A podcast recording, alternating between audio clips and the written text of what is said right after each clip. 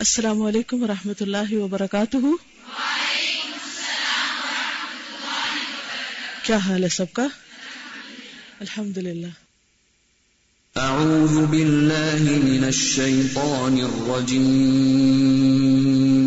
بسم الله الرحمن الرحيم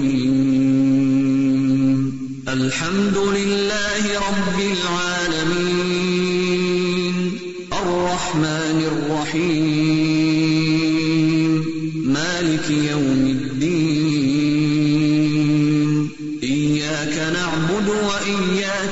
نستعين اهدنا الصراط المستقيم. صراط الذين أنعمت عليهم غير المغضوب عليهم ولا الضالين.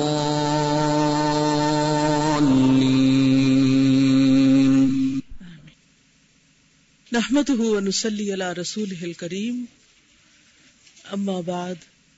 فاعوذ بالله من الشيطان الرجيم بسم الله الرحمن الرحيم رب اشرح لي صدري ويسر لي امري واحلل عقدة من لساني يفقهوا قولي ذات باری تعالی سے سوء زن کبیرہ گناہ ہے۔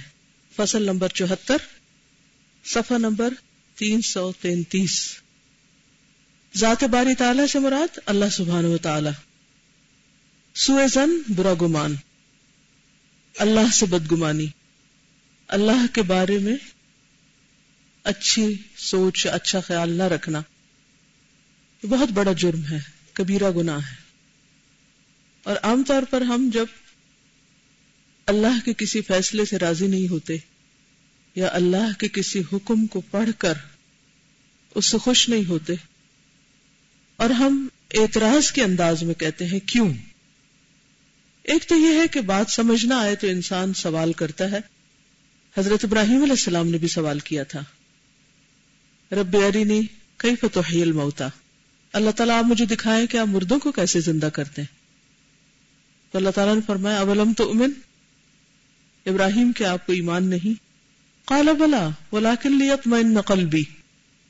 تو اطمینان قلب کے لیے سوال کرنے میں کوئی حرج نہیں۔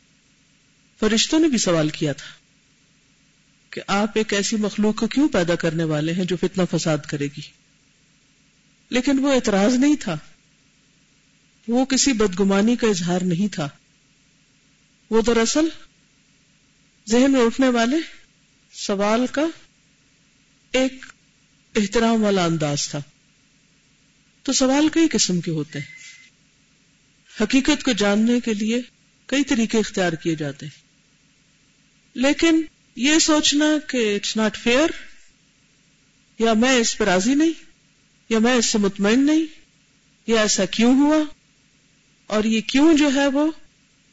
اللہ سبحانہ تعالیٰ کے عقل، حکمت وزڈم کو چیلنج کرنے کے انداز میں ہو۔ تو یہ گناہ ہے، یہ جرم ہے۔ تو آئیے دیکھتے ہیں کہ ابن القیم کیا فرماتے ہیں۔ لکھتے ہیں کہ اس اصل حقیقت کے واضح ہو جانے کے بعد ہم ایک عظیم ترین اصول اور قاعدہ کلیہ کی طرف متوجہ ہوتے ہیں۔ تاکہ مسئلے کا اصل راز اور اصل حقیقت پوری طرح آشکارا ہو جائے۔ آشکارا کا کیا معنی ہوتا ہے؟ واضح ہو جائے۔ اللہ کی ذات سے سوئے زن پیدا کرنا یعنی برا گمان رکھنا، ایک بہت بڑا گناہ ہے۔ اللہ کے خلاف سوئے زن کرنے والا یعنی برا گمان رکھنے والا اس کے کمال تقدس کے خلاف گمان قائم کر لیتا ہے۔ اللہ سبحان تعالیٰ کی ایک صفت ہے نا، القدوس۔ کیا مانا اس کا؟ صرف پاک۔ بہت زیادہ پاک۔ ہر عیب سے پاک، ہر خامی سے پاک۔ نہایت نہایت مقدس اور پاک۔ تو جب انسان اللہ سبحان تعالیٰ کے کسی فیصلے یا حکم پر اعتراض کرتا ہے، اس پہ ناراض ہوتا ہے، تو گویا وہ اس صفت کے خلاف عمل کر رہا ہوتا ہے، یا اس صفت پر ایمان نہیں رکھتا۔ اور اس کی مقدس ذات کے ساتھ ایسی باتیں منسوخ کر دیتا ہے جو اس کے اسماء اور صفات کے متناقض یعنی کنٹراڈکٹری اور منافی یعنی اپوزٹ ہوتی۔ اس لیے اللہ تعالیٰ نے سوئے زن کرنے والوں کے حق میں ایسی سخت وعید فرمائی ہے جیسی کسی دوسرے گناہ کے لیے نہیں فرمائی۔ حالانکہ یہ ایک دل کا فیل ہے۔ بعض اوقات انسان زبان سے کہتا بھی نہیں، لیکن دل میں یقین ہے۔ ایک تو وسوسہ کا آنا، اس پر تو اللہ سبحانہ و تعالیٰ انشاءاللہ نہیں پکڑیں گے کہ جو انسان کے بس میں نہیں، وہ جان بوجھ کے نہیں ایسا کر رہا۔ بلکہ برا خیال آتا چلا جا رہا ہے۔ اللہ کے بارے میں یا اس کے حکم یا فیصلے کے بارے میں۔ وہ ایک الگ چیز ہے۔ لیکن اللہ کے خلاف کوئی بات دل میں بٹھا لینا، چاہے کسی سے نہ بھی کرنا، لیکن وہ بدگمانی یا غلط فہمی یا بد اعتمادی یا بے یقینی کی ایک کیفیت یا شک کی کوئی کیفیت دل میں اس کو جگہ دے دینا، یہ قابل مواخذہ ہے۔ تو اس پر اتنی سخت وعید ہے جیسی کسی اور برائی پر نہیں۔ ارشاد ہوا ہے۔ عليهم دائرة السوء وغضب الله عليهم ولعنهم وأعد لهم جهنم وأعد لهم جهنم وساءت مصيرا انہی پر برائی کا چکر ہے اور اللہ ان پر غضبناک ہے۔ یہ وہ لوگ ہیں جو مسلمانوں کے خلاف کسی برے وقت کا انتظار کرتے تھے۔ اللہ رسول اور اہل ایمان کے بارے میں بدگمان ہوتے تھے اور اس انتظار میں رہتے تھے کہ ان پر کوئی بڑی مصیبت آ جائے۔ تو اللہ تعالیٰ فرماتے ہیں کہ ایسا سوچنے والوں پر خود وہ گردش ہے، وہ خود اس کا شکار ہوں گے۔ جو کسی کے لیے گڑک ہوتا ہے، خود اس میں گرتا ہے۔ اور ان پر لانت کرتا ہے یعنی اللہ ان پر غضبناک ہے اور ان پر لانت کرتا ہے۔ اور اس نے ان کے لیے جہنم تیار کر رکھی ہے۔ بالآخر تو پہنچیں گے اللہ ہی کے پاس۔ پھر کہیں نہ بھاگ سکیں گے۔ سزا اور اپنے انجام سے بچ نہ سکیں گے۔ اللہ تعالیٰ کی کسی صفت سے انکار کرنے والوں کے بارے میں ہے۔ وَذَلِكُمْ ظَنُّكُمُ الَّذِي ظَنَنْتُمْ بِرَبِّكُمْ أَرْدَاكُمْ فَأَصْبَحْتُمْ مِنَ الْخَاسِرِينَ۔ اس گمان نے جو تم نے اپنے پروردگار کے متعلق کر رکھا تھا، تمہیں ہلاک کیا اور تم نقصان اٹھانے والے ہو گئے۔ اللہ سبحان و تعالی کی ذات یا صفات کے بارے میں نہ جاننا بہت بڑی غلطی ہے۔ کیونکہ جب انسان جانتا نہیں، تو پھر وہ اللہ کے بارے میں ایسے گمان قائم کر لیتا ہے جو اس کو زیبا نہیں۔ یعنی جو اللہ کی شان کے خلاف ہے اس کا نقصان کیا ہوتا ہے کہ انسان کا طرز عمل بھی پھر درست نہیں ہوتا۔ کسی بھی عمل کے پیچھے انسان کی سوچ ہوتی۔ کسی انسان کے ساتھ آپ کا رویہ کیسا ہوتا ہے؟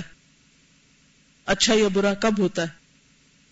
اگر آپ کے دل میں اس کے لیے احترام ہے، محبت ہے اچھا گمان ہے، تو لازمن آپ جب اس سے معاملہ کریں گے تو بہت اچھا کریں گے۔ اور جس درجے کا آپ کا گمان ہے یا خیال ہے، اسی درجے کا آپ کا معاملہ ہوگا۔ ویسا ہی ہوگا۔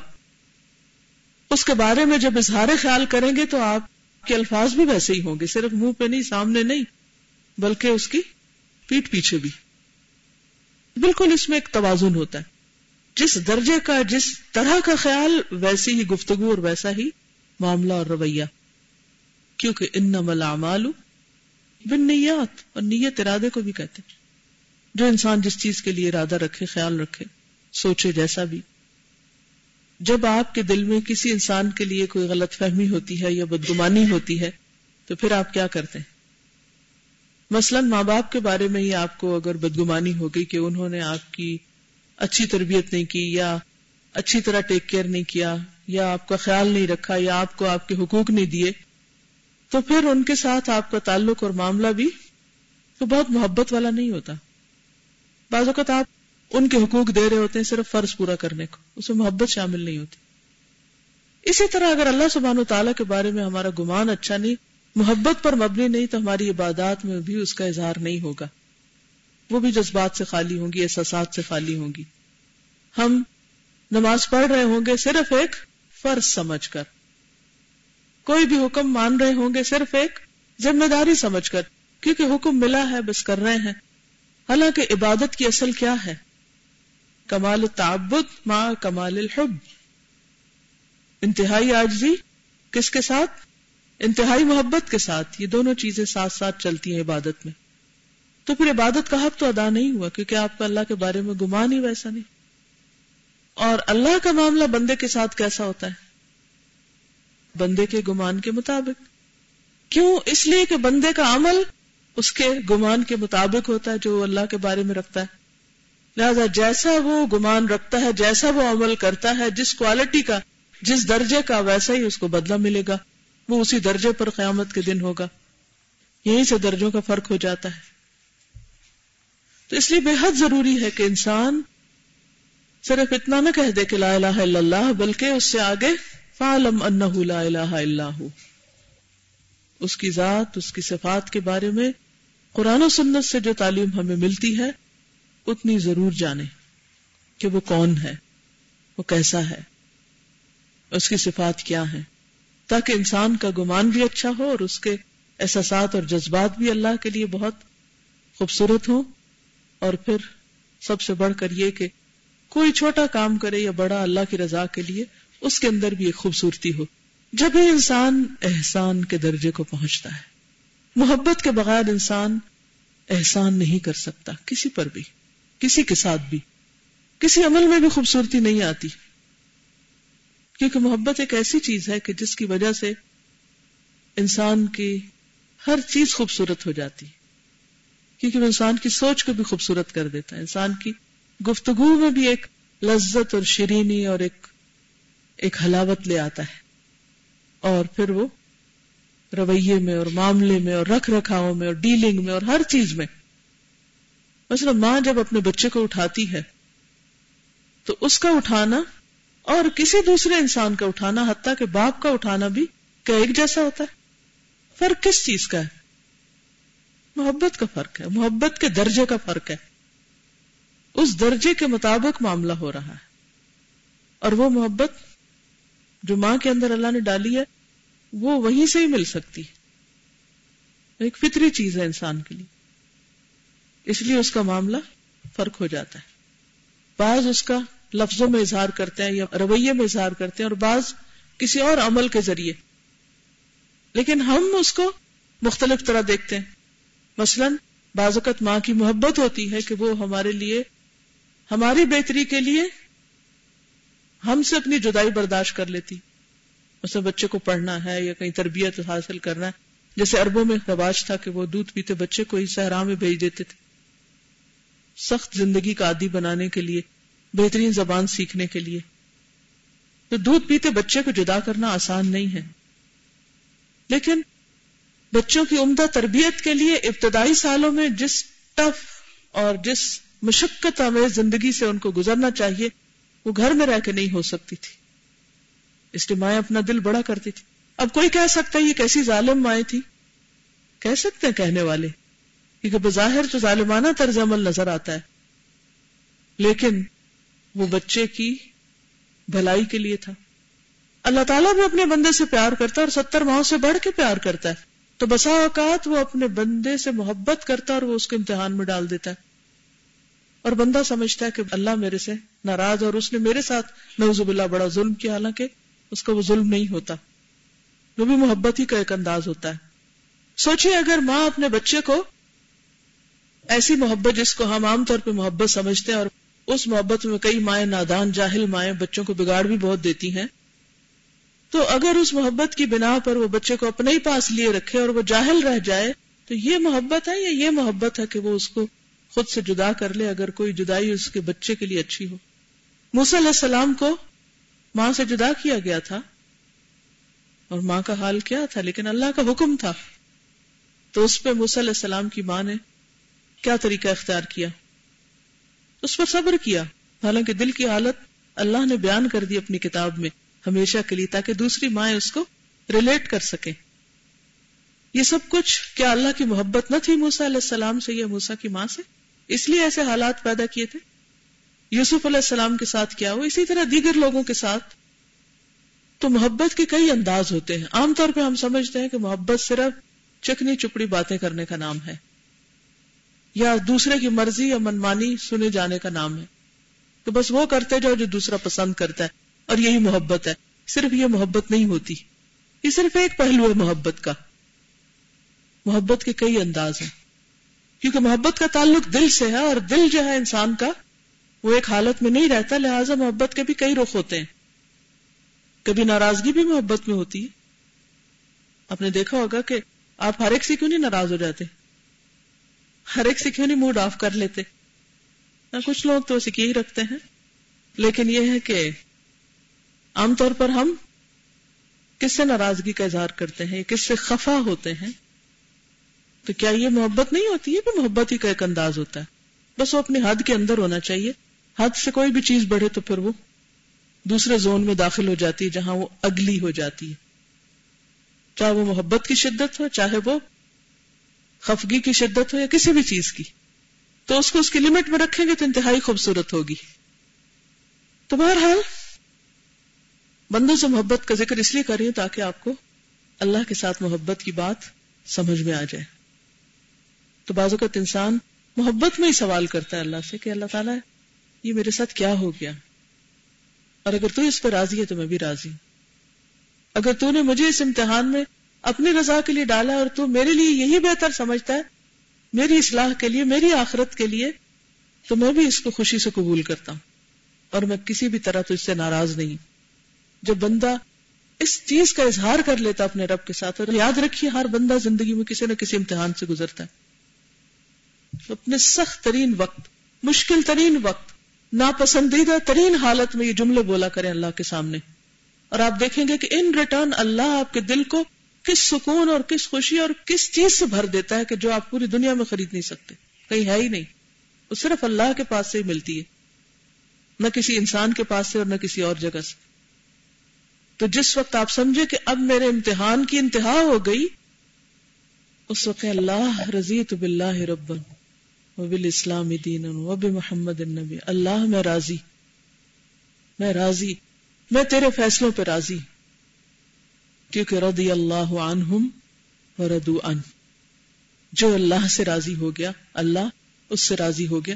اور یہی کمال محبت ہے۔ یعنی محبت کی کمال کیا ہے؟ کہ صرف پسندیدہ حالات میں نہیں، انتہائی ناپسندیدہ حالات میں بھی راضی رہے۔ شکوا نہ کریں۔ شکوا محبت کا قاتل ہوتا ہے۔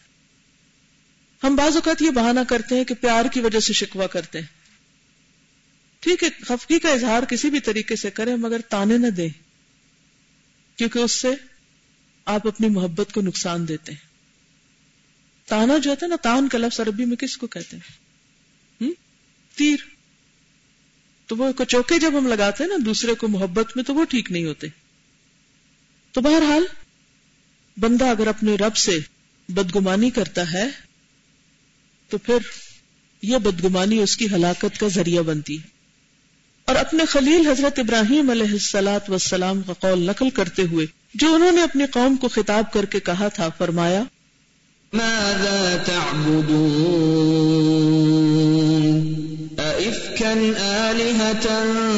دون تريدون؟ فما ظنكم برب العالمين. تم کس کی پرستش کرتے ہو؟ کیا اللہ کو چھوڑ کر جھوٹ اور بے اصل معبودوں کو چاہتے ہو؟ تو پروردگار عالمین یعنی رب العالمین کے متعلق تمہارا کیا گمان ہے؟ یعنی اگر تم ان بتوں کو معبود مان بیٹھے ہو، انہی کے گیت گا رہے ہو، تو اصل رب کے بارے میں کیا خیال ہے؟ کیا تم اس کے حق میں کمی نہیں کر رہے؟ انہی میں کھو کر۔ وہ تو پتھر کے بتوں میں کھو کر رب کے حق میں کمی کرتے ہیں نا۔ اور ہم انسان، انسانوں میں کھو کر یا مال و دولت میں کھو کر رب کے حق میں کمی کر جاتے ہیں۔ گویا تم غیر اللہ کی پرستش کر رہے ہو۔ تو اس دن جب جواب دہی کے لیے تمہیں اللہ تعالیٰ کے حضور میں حاضری دینا ہوگی، تمہارا پروردگار تمہارے ساتھ کیا معاملہ کرے گا؟ اور تمہیں کس قسم کی سزا دے گا؟ تم نے اللہ کے اسماء و صفات اور ربوبیت میں کیا نقص دیکھا کہ تم نے اس کے ساتھ دوسروں کو بھی عبادت اور پرستش میں اس کا شریک بنا لیا یعنی اللہ کا؟ اگر تم اللہ کی ذات اور صفات، اس کی الوحیت اور ربوبیت اور اس کی شان کبریائی کو سمجھتے، تو ایسا نہیں کر سکتے تھے۔ اگر تم اللہ کی بڑائی کو سمجھتے تو ایسا نہیں کر سکتے تھے۔ اللہ تعالی علیم اور خبیر ہے، ہر چیز کو جانتا ہے، قادر مطلق ہے۔ ہر چیز اس کی قدرت کی گرفت میں ہے۔ وہ غنی ہے، تمام سے مستغنی اور بے پرواہ ہے۔ یعنی اس کو کسی کی بھی ضرورت نہیں۔ ساری مخلوق اس کی محتاج ہے۔ وہ کسی کا محتاج نہیں۔ اپنی مخلوق کے ساتھ قسط اور عدل کا برتاؤ کرتا ہے۔ قسط انصاف۔ اپنی مخلوق کی تدبیر اور تنظیم میں منفرد اور یکتا ہے۔ اکیلا ہے، یونیک ہے۔ مخلوق اور مخلوق کے تمام امور سے تفصیلی طور پر باخبر ان ڈیٹیل ہر چیز کا اس کو پتا ہے۔ صرف سرفس پہ نہیں، صرف اوپر اوپر سے نہیں، اندر تک جانتا ہے۔ ہمارے بارے میں وہ ہم کو ہم سے زیادہ جانتا ہے۔ ہماری ضروریات کو وہ ہم سے زیادہ پہچانتا ہے۔ کوئی چیز اس سے مخفی نہیں۔ تن تنہا وہ اپنے کاموں کا کفیل ہے۔ یعنی خود ہی کافی ہے سب کچھ کرنے کے لیے۔ اور ہر کام کے لیے اکیلا کافی ہے۔ کسی کی امداد اور اعانت کا محتاج نہیں۔ اعانت بھی مدد کو نستعین والا۔ وہ اپنی ذات میں رحمان اور رحیم ہے۔ بندوں پر رحم کرنے میں وہ کسی وسیلے اور سفارش کا محتاج نہیں۔ جس ذات کی یہ شان ہو، وہ یقیناً دنیا کے بادشاہوں سے الگ اور اپنی نرالی شان رکھتی ہے۔ اس کو دنیا کے بادشاہوں پہ قیاس مت کرو، ان سے تشبیح مت دو، ان کے برابر مت قرار دو۔ یا ان کے ساتھ جو معاملہ کرتے ہو، ویسا معاملہ اپنے رب کے ساتھ نہ کرو۔ وہ ان سب سے بالا ہے۔ دنیا کے بادشاہ اور سلاطین اس امر کے محتاج ہیں کہ رعایا کے حالات اور اس کی ضرورتیں دوسرے لوگ ان کے سامنے پیش کریں۔ یہ جملہ بڑا زمانی۔ یعنی دنیا میں کوئی بھی جو بڑا ہے، وہ خود نہیں جانتا کہ اس کے ماتحت کہاں کہاں کس کس طرح ضرورت مند ہے۔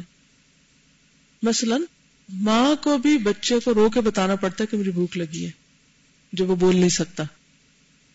اسی طرح کسی بھی انسان کے ساتھ، شوہر ہو، بہن بھائی ہو کوئی بھی ہو، دوست ہو، تو بعض اوقات آپ کو اپنی ضروریات ان کے سامنے رکھنی پڑتی ہے ان کو بتانا پڑتا ہے۔ کئی لوگوں کا طرز عمل یہ ہوتا ہے نا کہ وہ دوسرے کو بجھارتوں میں ڈال دیتے ہیں۔ بجھارتے ہیں مطلب؟ بتا پہلیاں وہ کہتے ہیں، خود ہی پوچھو۔ تمہیں کیوں نہیں پتا؟ پتا ہونا چاہیے۔ ٹھیک ہے، کبھی پتا ہوتا بھی ہے اور کبھی نہیں بھی پتا ہو سکتا۔ تو اگر ہم کسی بھی انسان سے محبت کرتے ہیں یا سمجھتے کہ وہ ہماری ضروریات سمجھتا ہے، لیکن اس کا علم اور اس کی سمجھ خدا برابر نہیں ہے۔ اگر آپ یہ سمجھتے کہ وہ ہر چیز سمجھتا ہے، تو یہ جھوٹ ہے اور یہی شرک ہے پھر۔ کوئی ہر چیز نہیں سمجھتا۔ اس لیے کسی انسان سے ویسی توقع اور امید نہیں رکھنی چاہیے جو اللہ رب العزت سے انسان رکھتا ہے یا رکھنی چاہیے اس کو۔ تو اللہ اور دنیا کے بادشاہوں میں کیا فرق ہے کہ دنیا کے بادشاہوں یا بڑوں کے سامنے کسی دوسرے کو آ کے یہ بات رکھنی پڑتی ہے کہ فلاں اس چیز کا محتاج ہے، فلاں کا یہ معاملہ ہے، اس کا یہ مسئلہ، اس کو یہ چاہیے، اس کو یہ چاہیے۔ لیکن اللہ سبحانہ و تعالیٰ براہ راست علم رکھتا ہے۔ کسی دوسرے واسطے وسیلے، ذریعے کی ضرورت نہیں کہ کوئی اور جا کے اس کو بتائے کہ اللہ تیرا فلاں بندہ یہ چاہتا ہے، تو اس کی طرف توجہ کر۔ وہ تو پہلے سے متوجہ اسے پتا ہے۔ نیز اس امر کے بھی محتاج ہیں یعنی انسان، کہ رعایا کی ضروریات اور احتیاجات پوری کرنے میں احتیاجات، احتیاج کی جمع ہے۔ ضروریات، حاجت۔ احتیاجات یعنی حاجتیں پوری کرنے میں دوسرے لوگ ان کی معاونت کریں، اور لوگ آ کے ان کو بتائیں۔ خود سے نہیں سب کچھ جان سکتے، چاہے وہ دیکھ ہی رہے ہوں۔ کتنی بھی کوشش کریں۔ ہاں کمیونیکیشن کے کیسے سوفسٹیکیٹڈ لیٹسٹ ذرائع وجود میں آ چکے اس کے باوجود انسانوں کا علم ناقص ہے۔ ایک سائنٹسٹ نے کہا تھا کہ جتنی تیزی کے ساتھ ہماری معلومات میں اضافہ ہو رہا ہے، اس سے بڑھ کر یہ بات سامنے آ رہی ہے کہ ہم کتنے جاہل ہیں۔ اتنی تیزی کے ساتھ اپنی جہالت کا بھی انسان کو علم ہو رہا ہے کہ اس کو کیا نہیں پتا۔ کیونکہ جب پتا چلنے لگتا ہے تو پتا چلتا ہے کہ میں کیا کچھ نہیں جانتا تھا۔ درمیان میں ترجمانوں کی ضرورت ہے جو سلاطین اور بادشاہوں کو رعایا پر رحم و کرم کے لیے آمادہ کرے۔ پھر بندوں کی ضرورت پڑ جاتی کہ وہ جا کے منت سماجت کریں، کسی اور کے بحاف پر۔ اس کی سفارش کریں۔ اور ان کے دلوں میں جذبات ترحم یعنی رحمت، مرسی اور تلطف یعنی لطف و کرم کے جذبات ابھارے سلاطین اور بادشاہ اپنی کمزوری اور آجزی بے عملی، بے بسی کی وجہ سے رعایا کی ضروریات اور احتیاجات پوری کرنے میں بھی دوسروں کے اور درمیانی وسائط وسائط وسیط سے درمیان واسطہ اور وسائل کے محتاج ہیں۔ لیکن ذات خداوندی قادر مطلق ہے۔ قادر مطلق یعنی مکمل طور پر قادر ہے۔ بغیر کسی سہارے کے۔ غنی بذات ہے۔ انسانوں کا کیا حال ہے کہ وہ غنی بذات نہیں، اپنی ذات میں بے پرواہ نہیں۔ ہاں ان کو کوئی دوسرا مدد کر دے تو پھر ان کو کچھ دیر کے لیے ایک استغنا ہو جاتا ہے، لیکن پھر وہ چیز ختم ہوتی، پھر وہ محتاج ہو جاتے ہیں۔ کچھ بھی جو ہمارے پاس ہے، جو ہماری ضروریات پوری کرتا ہے، وہ پرماننٹلی ہمارے پاس نہیں ہو سکتا۔ اس لیے غنی بذات ہو ہی نہیں سکتے۔ ہر چیز سے مستغنی اور بے پرواہ ہے۔ رحمان اور رحیم ہے۔ جس کی رحمت ہر شے پر، ہر چیز پر محیط اور حاوی ہے۔ اس کے اور اس کی مخلوق کے درمیان وسائق اور وسائل اور سفارشی ماننا، اس کے حق کے ربوبیت اور الہیت، حق کے توحید و الوحیت میں نقص پیدا کرتا ہے۔ اور جو ایسا سمجھتا ہے کہ اللہ تک پہنچنے کے لیے وسیلے کی لازمی ضرورت ہے، وہ ذات الہی کی نسبت سوئے زن رکھتا ہے۔ اس کا بھی گمان اللہ کے بارے میں اچھا نہیں۔ اور محال اور ناممکن ہے کہ جو چیز عقل اور فطرت کے خلاف ہو، اور عقل اور فطرت کے نزدیک ہمہ قسم کی قباہتوں سے زیادہ قبی ہو اسے اللہ تعالیٰ اپنے بندوں کے لیے مشروع فرمائے یعنی جائز قرار دے۔ اوپر کے بیان کی وضاحت اس طرح ہوتی ہے کہ بندہ کسی کی عبادت کرتا ہے، اسے بڑا مان کر ہی اس کی عبادتوں پر استش کرتا ہے۔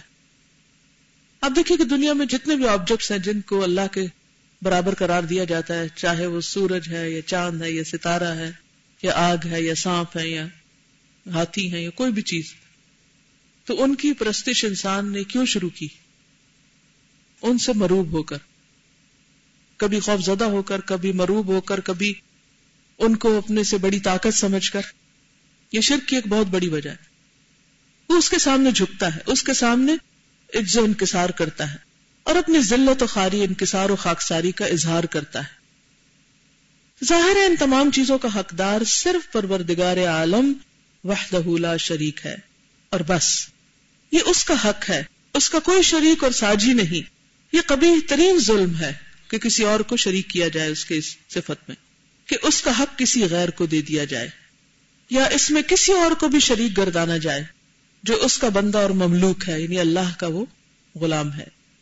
خود اللہ تعالیٰ نے قرآن حکیم میں اس کی مثال پیش فرمائی ہے۔ ضرب لكم مثلا من أنفسكم، هل لكم مما ملكت أيمانكم من شركاء فيما رزقناكم.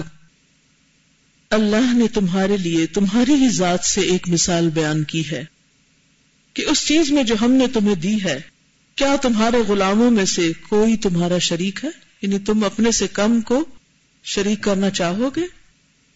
اپنے برابر لانا چاہو گے؟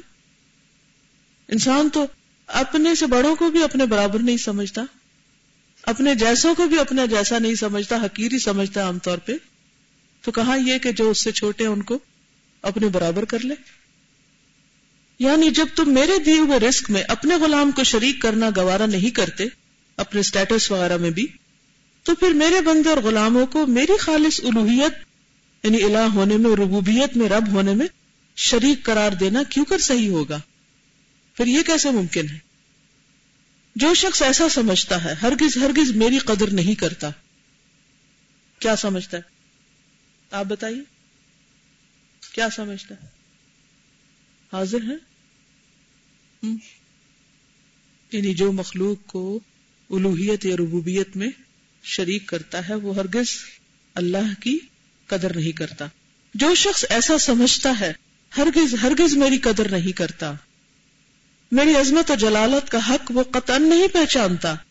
جس چیز میں میں منفرد اور یکتا ہوں یعنی اکیلا ہوں، یونیک ہوں، میری مخلوق کا جس میں کوئی حق نہیں، اس میں مجھے منفرد اور یکتا نہیں مانتا۔ بس جو شخص اپنی عبادت میں اللہ تعالی کے ساتھ کسی کو شریک کرتا ہے، وہ قطعا حق تعالی کی قدر نہیں کرتا۔